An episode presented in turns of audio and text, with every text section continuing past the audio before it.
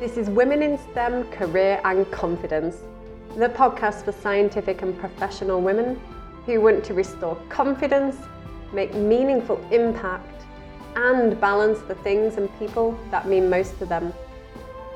I'm Dr. Hannah Roberts, and I'll be sharing with you insights and inspiration into the mindset and skill set to help you navigate your career and lead powerfully. It's recorded live and outdoors so anything could happen.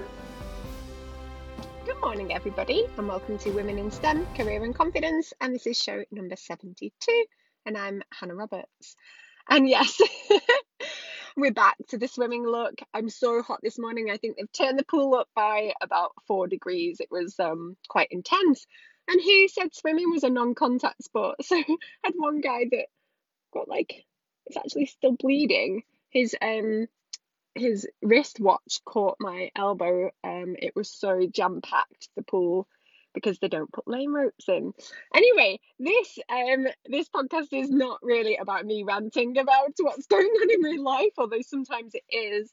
Today, I wanted to talk to you about time and energy secrets because I'm running my time and energy secrets five day challenge next week, and I'm really excited about it. And one of the first things that we always do before we dig into changing anything is to reflect and review upon what's there already. Because if we don't know where we're starting, we don't know what we want to build upon or change or do as a result. So we need some information first. It's a bit like gathering all the evidence or um, the data.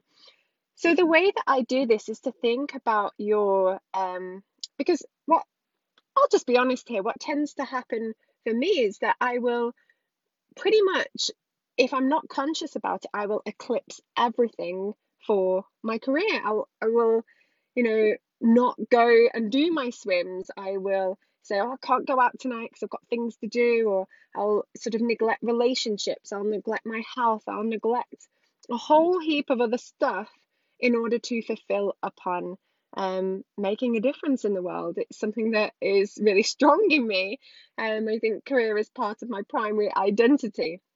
So I have to be really cautious about this. So we want to think about um, trying to get balance in our life like a sort of a stable platform for our own leadership. That's what we're trying to create a really strong foundation for our own growth and our own personal and professional development. So, as long as we make sure that we are conscious in five different pillars of our life, then we can ensure that we actually factor those things in first for me um, before I put the career blocks in my calendar. That way, I've already secured my relationships, my health, my personal development, anything to do with wealth before I put the stuff in for career. So, the five pillars that we're interested in, um, or I'm interested in from the research that I've looked into and from what I've been doing and practice myself, is that when we focus on career, health, relationships, wealth, and personal development, that's when we get this really stable platform where we do find balance in our life. It's not this mythical um, unicorn that flies through the air that doesn't exist. It can absolutely exist. And hi to Lorna who's watching.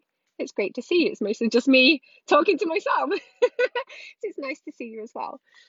So what we tend to do is if you think about a rating between ze- um, well, zero or one to 10, where 10 out of 10 is absolutely amazing in that area of your life, you pretty much don't have any room for improvement or anything else. So that would give me like a 10 out of 10.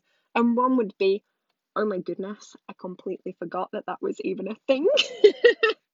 then you could give that, you know, the really low score. So for each one of those pillars, just rate them from one to 10 and then have a little reflect. So why did you give it that particular number? Why why did you give it 6 out of 10 or why did you give it 4 out of 10? What's the reason behind it?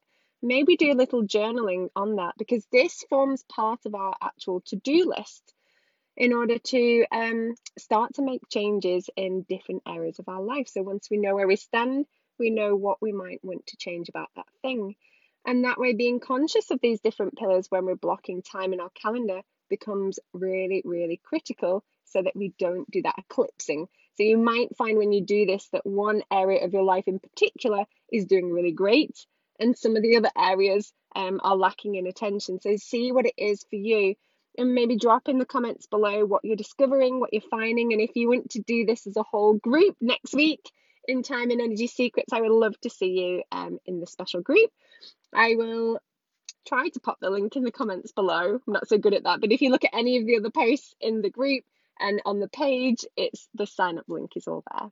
So I hope you have a great day, and um, I'm going to go sort out my wound from swimming, and I will see you all on Wednesday for the next piece. Bye for now. Bye. Thank you for listening to Women in STEM Career and Confidence. To get further support in your journey, join me in Breakthrough Unleashed on Facebook.